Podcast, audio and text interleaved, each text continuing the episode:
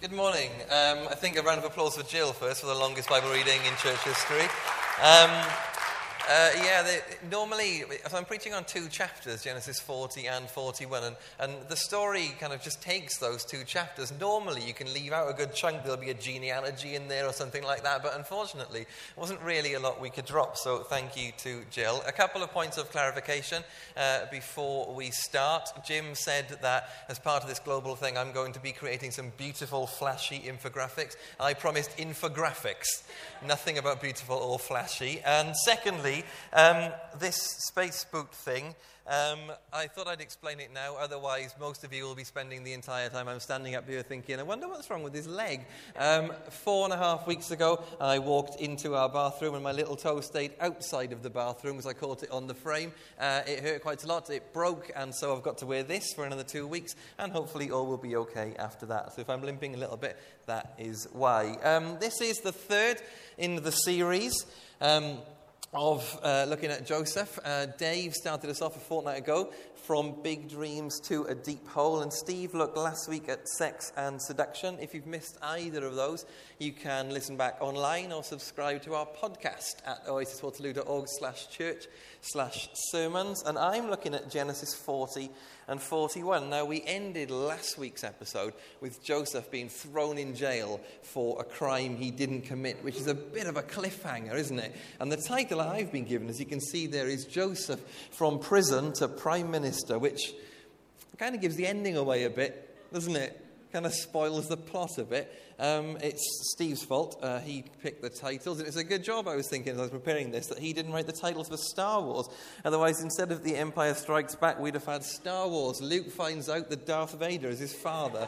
Anyway, um, moving on, um, a short recap of the story so far. In the beginning of the story, Jacob and his 12 sons are introduced, of which one is Joseph. Joseph's brothers are jealous of him for his coat of many colors, a symbol of their father's preference for him.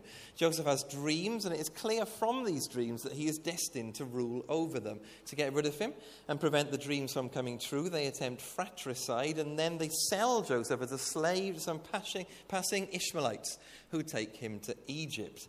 Uh, back home, his brothers, led by Levi and accompanied by their wives, break the news to Jacob that Joseph has been killed. They show his tattered coat smeared with his blood, which is actually goat's blood, as proof that what they say is true. Uh, in Egypt, Joseph is the slave of Egyptian millionaire Potiphar. He rises through the ranks of slaves and servants until he is running Potiphar's house. When Mrs. Potiphar makes advances, Joseph spurns her, but the jilted Mrs. Potiphar claims to her husband that Joseph had attempted to seduce her, and an outraged Potiphar throws Joseph in jail. It's funny that Jill mentioned singing because that was actually the synopsis of Act One of the popular West End musical Joseph and the Amazing Technicolor Dreamcoat that I just read out to you there. But fortunately for us today, they stick pretty close to the original story. So, what are we going to talk about this morning? Um, we've got prisons, we've got dreams, and in Joseph, as the title of this talk suggests, we've got one of the greatest comebacks since Wales scored 17 points in the last five minutes to beat Scotland in the 2010 Six Nations. Um, so, we're going to start by looking at the passage itself. There's a fair bit in it and we're just going to pull out a few bits. The first thing that we're going to look at is dreams. This story can sound a bit ridiculous to us, can't it, in our wonderful, postmodern, rational 21st century London, looking at dreams and how we interpret them, and then living our lives by those dreams. Uh, it's a good job that I don't live my life by the dreams that I have. Otherwise, a couple of weeks ago, I would have thrown myself off a very tall building, convinced I could fly. Um, but in ancient Egypt, it was much more important than that, hugely important. Interpretation of dreams were an important thing in Egypt and much of ancient literature. So when, as we read in chapter 40, the cupbearer and the baker are sad because of their dreams, this would actually have been a fairly normal occurrence. Joseph tells them that God has the explanation to their dreams, one good, one bad, and when the chief cupbearer one with a good dream, leaves prison and goes back to his job. As he leaves, he tells Joseph that he'll put a good word in for him with the boss.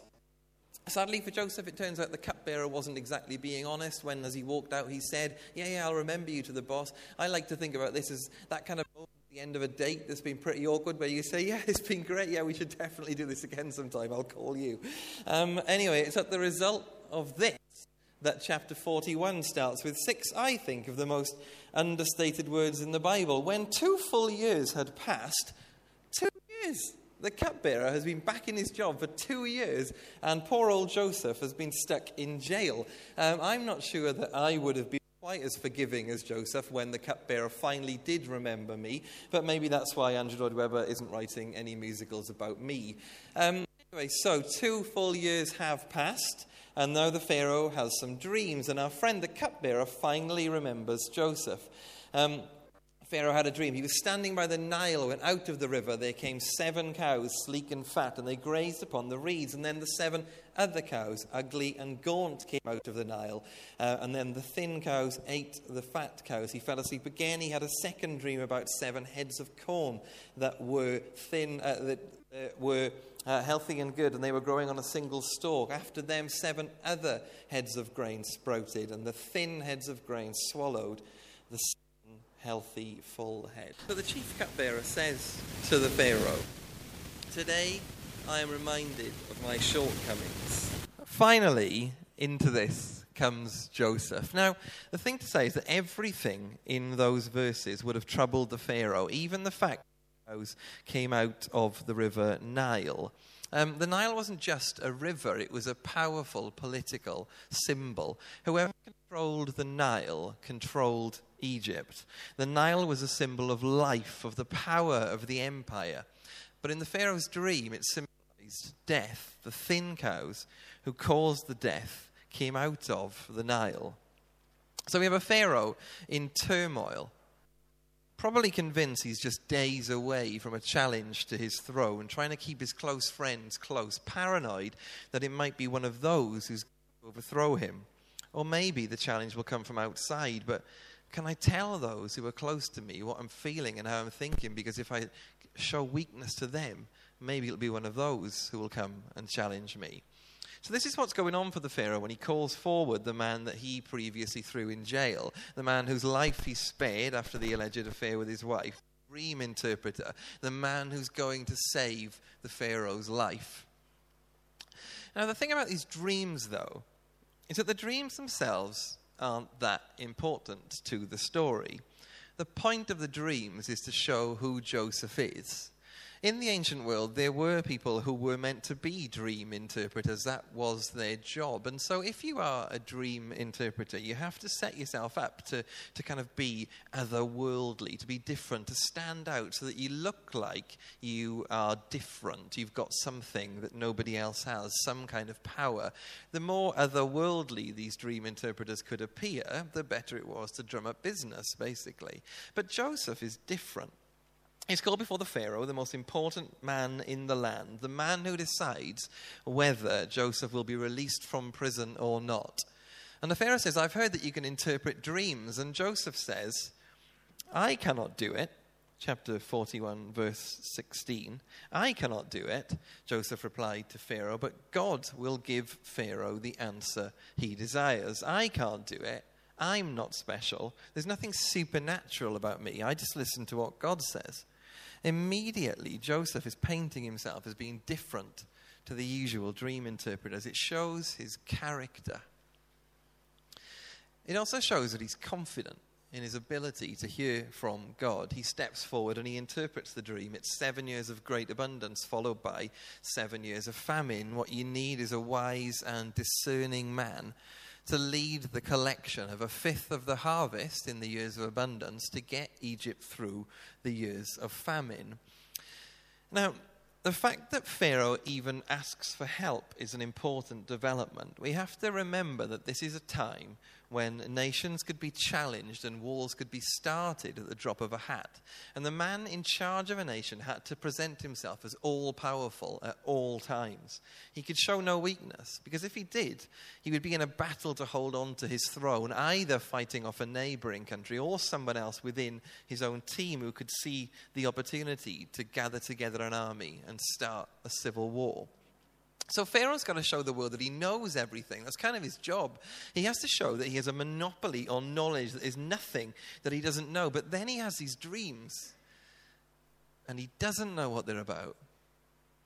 And his close team, they don't know what they're about either. And the knowledge, the answer to these dreams, lies with the foreigner, Joseph. This knowledge is outside of the empire. There's a theologian, Walter Brueggemann, and he says at this moment the monopoly of knowledge of the empire is broken. The monopoly of knowledge of the empire is broken. The empire no longer has all the knowledge. And what replaces it? Let's look back at verses 33 to 40. Let Pharaoh look for a discerning and wise man. Let him appoint commissioners over the land. The plan seemed good to Pharaoh. Pharaoh asked them, Can we find anyone like this man, one whom is in the Spirit of God? Then Pharaoh said to Joseph, Since God has made all this known to you, you shall be in charge of my palace. Only with respect to the throne will I be greater than you. I put you in charge of the whole of Egypt. This is the beginning of a new era. Suddenly, it's not just about keeping power, keeping all the knowledge this is a different kind of leadership. Leadership characterized by a discerning and wise man. So, yeah, the prisoner becomes the prime minister, the lawbreaker becomes the lawmaker. And in doing so, he changes the whole way that government operates. Now, this got me thinking of this guy. This guy called John Lewis. Now, this John Lewis is neither the guy behind this John Lewis nor is he this John Lewis, who's a computer science teacher from Virginia in the United States, who many years ago signed up for a new social networking website called Twitter. And when it asked him for his username, he just put his own name in there and he became at John Lewis, which means that now, every November, he finds himself replying to thousands upon thousands of tweets congratulating him on his new Christmas ad. But anyway, um, this John Lewis, the one we're going to talk about this morning, is a civil rights activist. He was born in Alabama in 1940 and he became politicized when he attended some workshops on how to protest segregation non violently, which were given by the Nashville Christian Leadership Council while he was studying theology. He became one of the leaders of the Nashville sit ins, a non violent protest against the segregation of restaurants um, in the city. And during those protests, Lewis was arrested and jailed many, many times. He was also one of the original Freedom Riders, which were a group of people who traveled by public bus through the south of the USA after segregation on public buses was deemed to be illegal. Loads of the southern states still carried on these practices. So the Freedom Riders traveled on these buses to make this point. While he was doing this, he got beaten up by angry mobs time and time again. He got arrested numerous times and he got taken to jail. He once spent 40 days imprisoned in the Mississippi State Penitentiary. All of this was in his teens and early 20s. And when he was 23, he became the chairman of SNCC, the Student Nonviolent Coordinating Committee.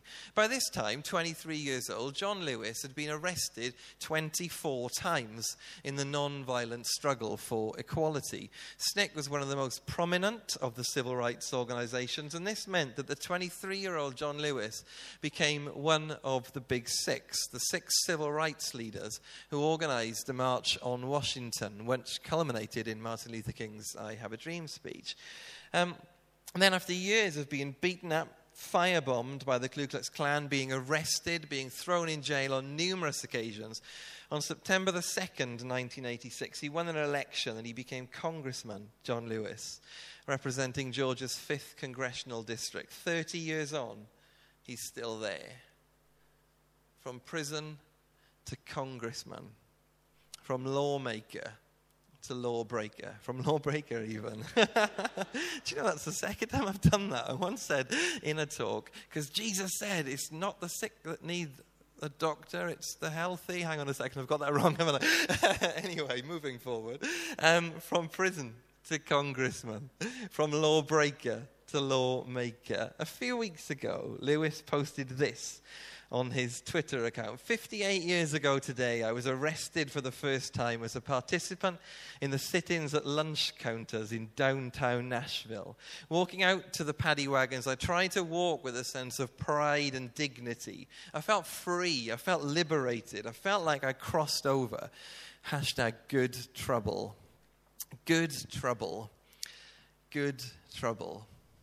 And Lewis didn't stop getting into good trouble when he got elected. In 2006 and in 2009, he was arrested outside the Sudan embassy in protest against genocide in Darfur. In 2013, he was arrested again after another sit in, that time fighting for immigration reform. Good trouble. This week, also in the USA, thousands of students walked out of their schools for 17 minutes in protest at the gun laws which allowed Nikolas Cruz to kill 17 school kids at Stoneman Douglas High School in Florida. Because sometimes you've got to push back against the system when the system is wrong. So many of my heroes got into trouble, good trouble, because they pushed back against the system because the system was wrong. Those students, John Lewis, Martin Luther King, Nelson Mandela, we could go on, couldn't we? And if I'm honest, I wonder if we've lost something along the way. Now, don't get me wrong, I'm not advocating that we immediately walk out of this door and start breaking laws left, right, and centre, but sometimes justice might mean that we get into good trouble because the system is still wrong and we still need to push back against it. You look at what John Lewis stood up against. And then you look at some of the statistics in the UK today. Black Britons are eight times more likely to be targeted by the police for stop and search than white people. Pupils of black Caribbean descent are permanently excluded from school at three times the rate of white students. The unemployment rate for black, Asian, and minority ethnic people is nearly double that for white Britons.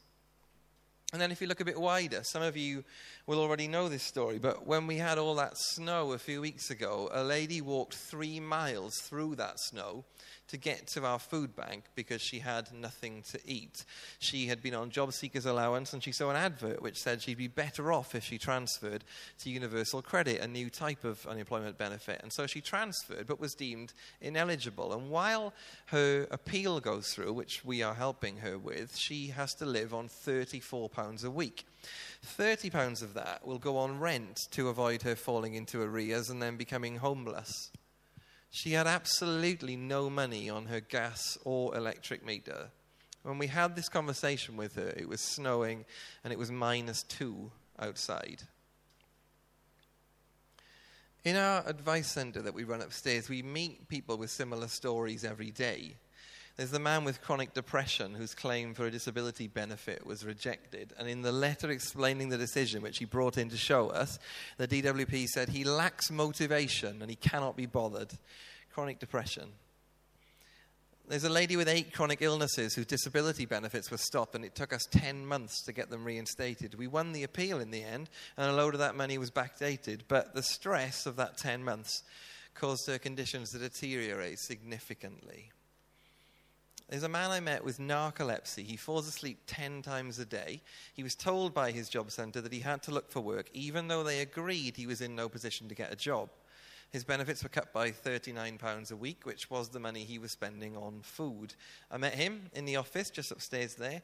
It was snowing outside again, and he told me that because he'd had the benefits cut, he would have to try and cope without putting the heating on.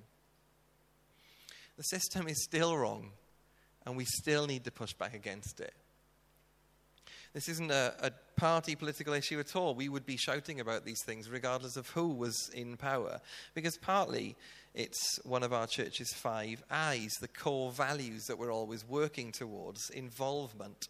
We believe that we're invited to partner with God in bringing hope and transformation to all. Our task is to work for this in our own community and for society as a whole, to help to create just and compassionate social, economic, and political structures for the planet and all its people. And I just wonder if one of the ways to create just and compassionate social, economic, and political structures is by getting involved in just a little bit of good trouble. Because let's look at these big six leaders who all got into trouble.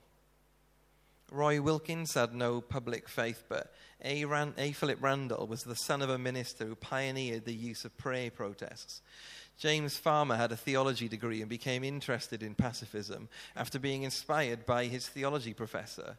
Whitney Young and his wife Margaret were the first black people to join the United Liberal Church. And John Lewis attended the American Baptist Theological Seminary and learned nonviolence at a United Methodist Church in workshops taught by two reverends.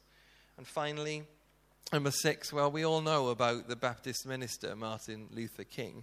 But I'll just say one thing.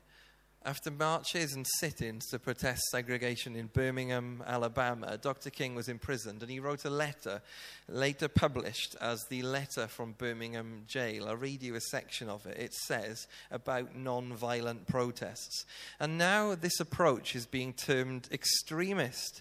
But though I was initially disappointed at being categorized as an extremist, as I continued to think about the matter, I gradually gained a measure of satisfaction from the label. Was not Jesus? Jesus an extremist for love? Love your enemies, bless them that curse you, do good to them that hate you, and pray for them which despitefully use you and persecute you. Was not Amos an extremist for justice? Let justice roll down like waters and righteousness like an ever flowing stream. Jesus Christ was an extremist for love, truth, and goodness. Perhaps the South, the nation, and the world are in dire need of creative extremists. The world is in dire need of creative extremists. I think those words still resonate 55 years later. The world is in dire need of creative extremists. So, as we end this morning, what does this all mean for us?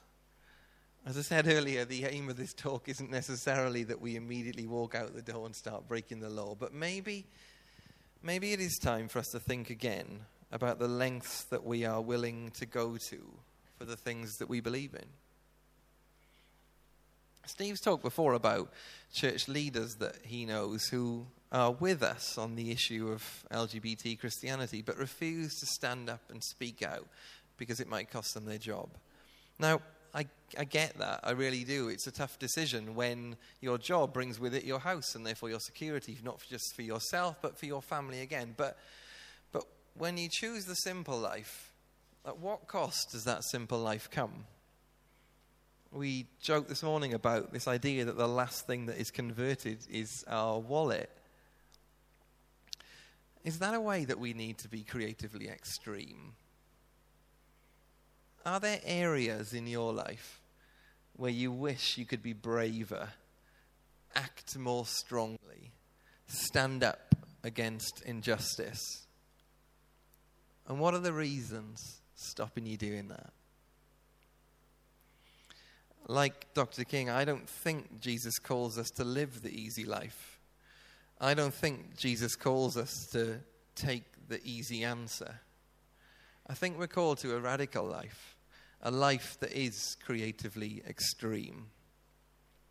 I'll just leave you with a question How are we going to get into a bit of good trouble?